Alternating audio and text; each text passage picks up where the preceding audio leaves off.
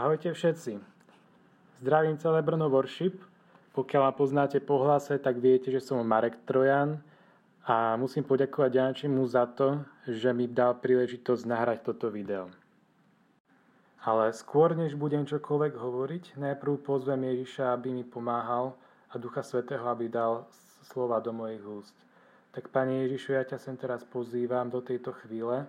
Prosím, daj mi slova do svojich úst a daj mi múdrosť, Duchu Svety, aby som hovoril veci tak, ako sa hovoriť majú. A dnešnú tému, ktorú som si pre vás pripravil, som zaobadil do krycieho názvu, ktorý sa volá Kde sú tvoje kľúče? Je to zámerne položená rečnická otázka a zámerne som ju položil takto všeobecne. Pretože môže vás napadnúť asi veľa vecí, a možno sa vám zdá, že táto otázka nemá nič spoločné s Bibliou ani s kresťanstvom. A tak začneme úplne prakticky. Čo sa nám vybaví v mysli, pokiaľ nás niekto takto osloví a opýta sa nás, kde sú naše kľúče? Je to pravdepodobne otázka, ktorá v nás možno vyvolá znepokojenie, pretože napríklad nevieme, o aké kľúče sa jedná, alebo vieme až moc konkrétne, len nevieme, prečo by sa nás na to pýtal. Možno sme ich stratili.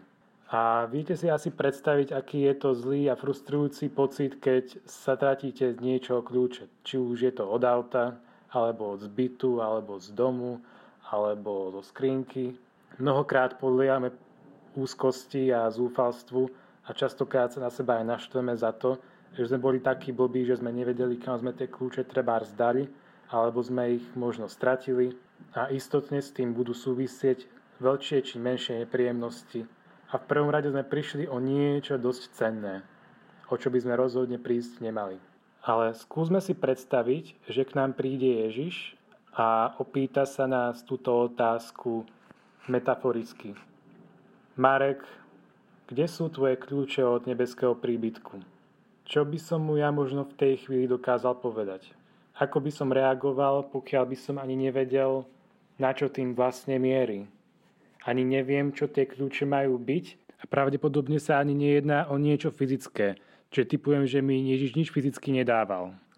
Takže buď mi nejaké kľúče fyzicky dával a som tak vypatlaný, že neviem, kde sú, alebo sa cítim ešte vypatlanejšie, pretože zjavne naznačuje niečo, čo je v Biblii a ja som si nemal čas to prečítať a zistiť, čo konkrétne to má znamenať. Teda skúsme sa na to pozrieť tak, že tie kľúče sú len metafora a že to reprezentuje niečo, čo by v našom kresťanskom živote rozhodne nemalo chýbať, pokiaľ sa chceme dostať do Božieho kráľovstva.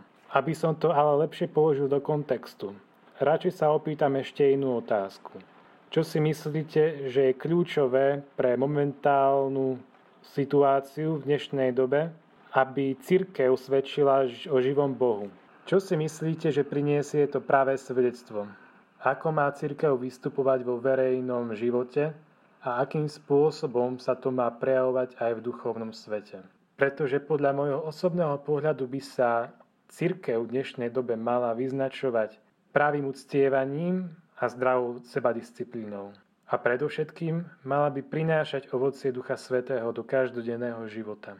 Mala by to byť rozhodne církev, ktorá sa nehambí za meno Ježiš, nehambí sa vyznávať jeho evanielium do sveta von a zároveň vo svojom vnútri bude poukázovať na Kristov charakter.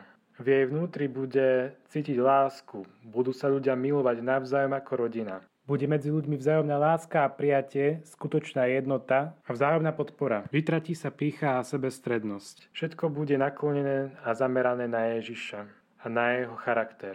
Teda sa vytratia vnútorné konflikty a nejednota. Ľudia sa nebudú navzájom porovnávať, no zároveň budú mať veľký cit pre sebareflexiu. Ľudia budú odpúšťajúci a milujúci k sebe navzájom, no zároveň dostatočne odvážni, že sa budú navzájom aj správne vedieť konfrontovať. Budú si vedieť navzájom nastaviť zrkadlo a vedieť sa usvedčovať navzájom z hriechov. Láskavo, ale nekompromisne. Presne tak, ako to robil Ježiš. No zároveň budeme kráčať v Božej moci. Budeme mať plnú Božiu výzbroj a budú nás prevádzať Božie znamenia a divy, pretože Boh sa dá poznať tým, ktorí ho milujú. To znamená, že Ježiš v našich životoch oslávi svoje meno a zahranie nás obrovskými milosťami a darmi, no zároveň budeme ochotní prevziať zodpovednosť za dary, ktoré nám Boh pridelil, za talenty, ktoré sme povolávaní rozmnožovať. A nie vo svojej vlastnej ale v Ježišovej autorite budeme vykonávať Božie skutky, sebe na budovanie, svetu na oslavu a svedectvo o Ježišovi a Bohu na oslavu. Skrátka budeme zažívať slobodu v Kristovi. Budeme mať tak dobre uchopenú identitu Božích detí, že nás nič tohto sveta nerozhodí a neprestane budeme svedčiť o živom Bohu a nebudeme sa v žiadnom prípade hambiť za to, že Ježiš je našim spasiteľom a nebudeme sa to báť aj vyznávať ľuďom z tohto sveta, ktorí Ježiša nepoznajú. V takom prípade sa na nás bude vzťahovať asi to, čo sa píše o filadelskej cirkvi v zjavení Apoštola Jána, ktorej sa Ježiš prihovára. Pretože si zachoval moje slovo a vytrval si, a ja ťa ochránim v hodine skúšky, ktorá príde na celý svet a preskúša obyvateľov zeme. Prídem čo, čoskoro. Drž sa pevne toho, čo máš, aby ti nik nevzal veniec. Toho, kto zvíťazí, urobím stĺpom chráme svojho Boha, z ktorého už viac nevýjde von. A napíše naň meno svojho Boha a meno mesta svojho Boha, Nového Jeruzalema, ktorý zostupuje od môjho Boha z neba, ako aj moje vlastné nové meno. Toto hovorí svetý, pravdivý, ktorý má Dávidov kľúč, keď on otvorí, nik nič zatvorí, a keď zatvorí, nik neotvorí. Poznám tvoje skutky. Pozri, nechal som pred tebou otvorené dvere, ktoré nik nemôže zavrieť, a hoci nie si veľmi silný, zachovával si moje slovo a nezaprel si moje meno. Toto je len časť z toho, čo sa píše o filadelskej cirkvi v zjavení Jána.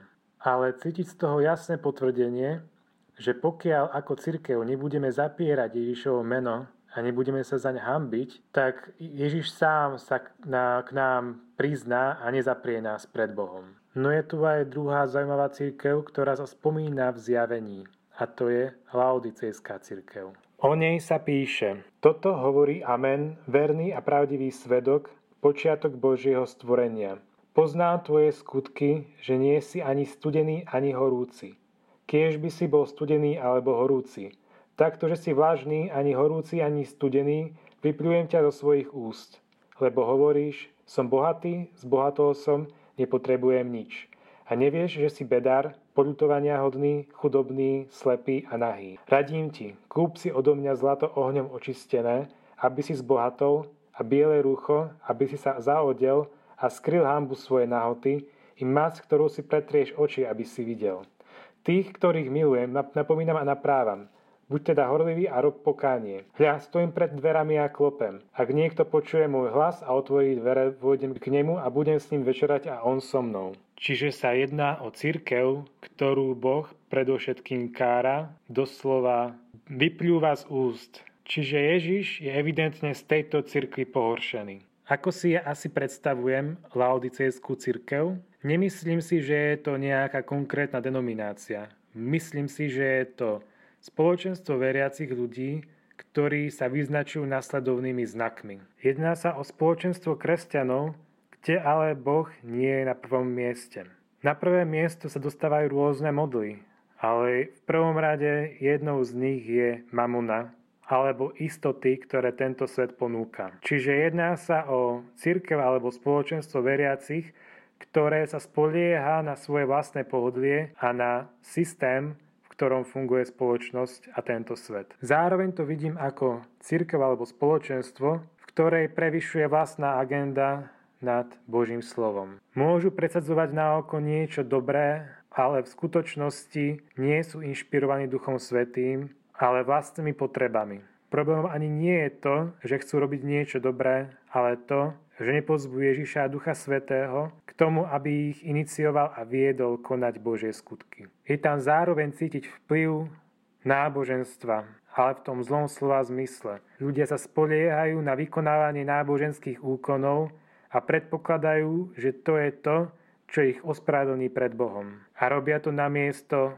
hľadania osobného vzťahu s Ježišom. Pretože sa opäť v nejakom zmysle spoliehajú na systém, ktorý si vytvorili. A asi ďalšou charakteristikou je tzv.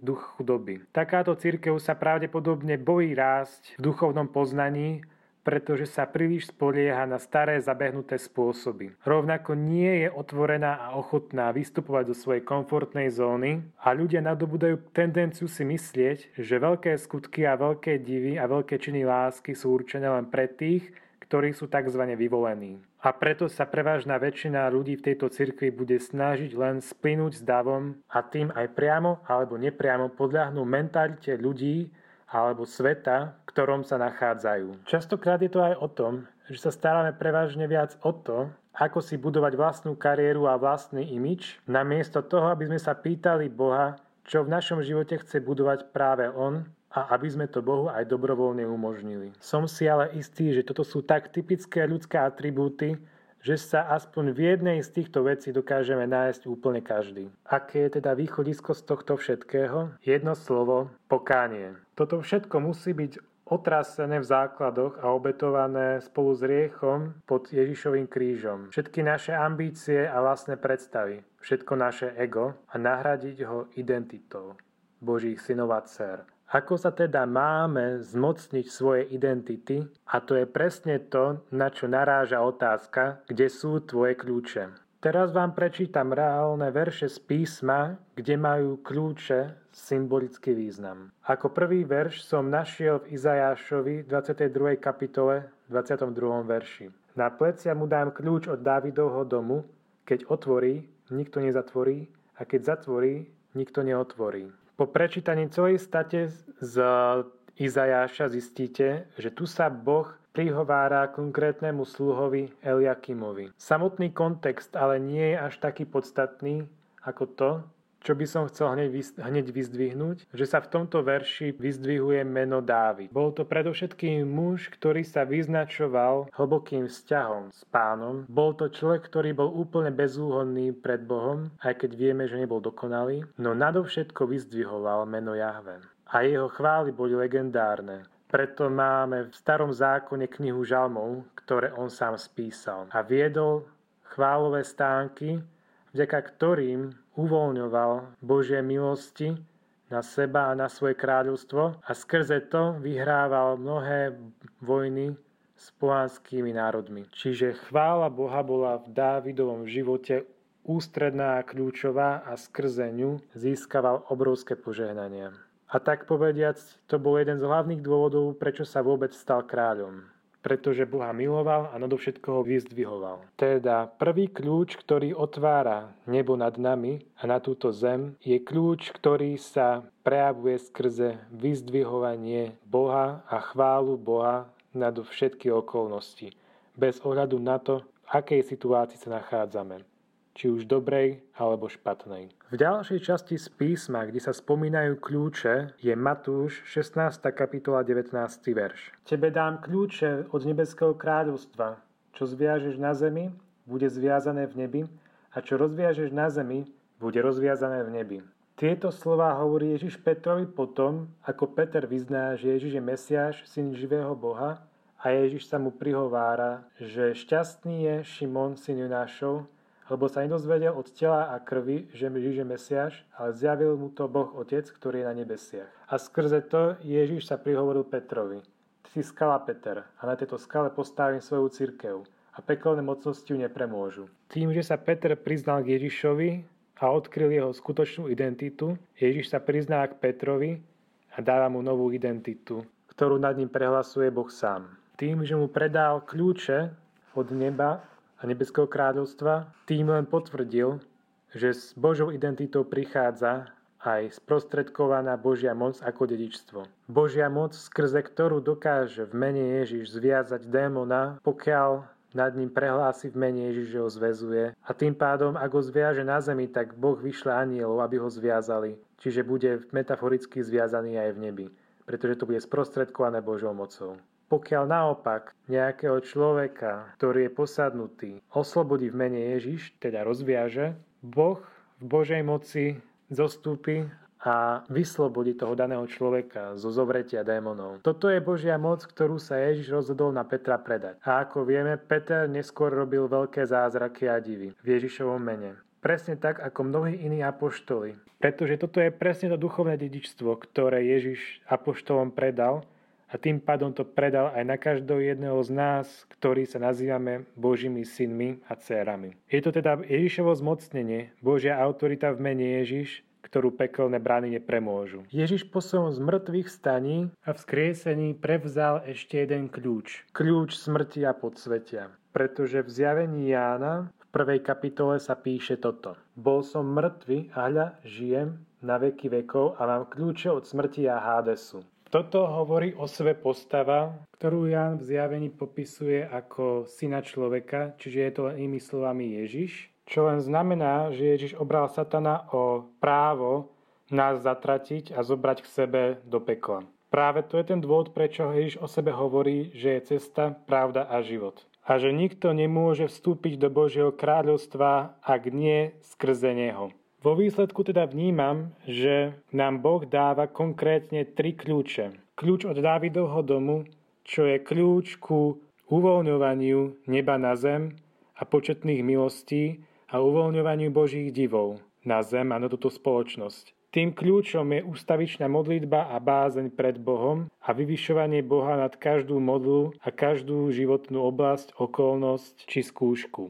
Ďalším podstatným kľúčom je kľúč od Hádesu.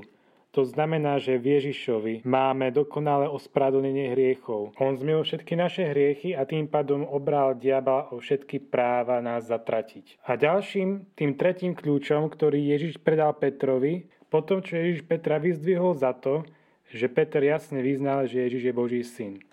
Ježiš mu teda vravel, predám ti kľúče od nebeského kráľovstva. A vzhľadom na to, že Ježiš prízvukuje, že čo Peter zviaže na zemi, bude zviazané aj v nebi a čo rozviaže na zemi, bude aj v nebi rozviazané, znamená to, že sú to kľúče, ktoré otvárajú prístup k Božej moci a tým pádom v moci skrze meno Ježiš. Čiže sa to vzťahuje na Božieho ducha, ktorý prichádza skrze Ježíša, čiže Ducha Svetého. Čiže máme tu tri kľúče. Prvý kľúč je kľúč, ktorý sa spája s Dávidom a s Bohom Otcom, pretože Dávid mal obrovskú bázeň voči Bohu ako voči Otcovi. Kľúč, ktorý sa spája s Ježišom, ktorý nám vykúpil, ktorý nás vykúpil a vydobil miesto Božích synov a zachránil nás pred peklom. A je tu kľúč, ktorý sa spája s Duchom Svetým a skrze Ježiša. Je to kľúč, ktorý získame potom, ako príjmeme identitu Božích synov a dcer. A je to kľúč, ktorý otvára voči nám prístup k Božej moci a k riadeniu Božieho ducha.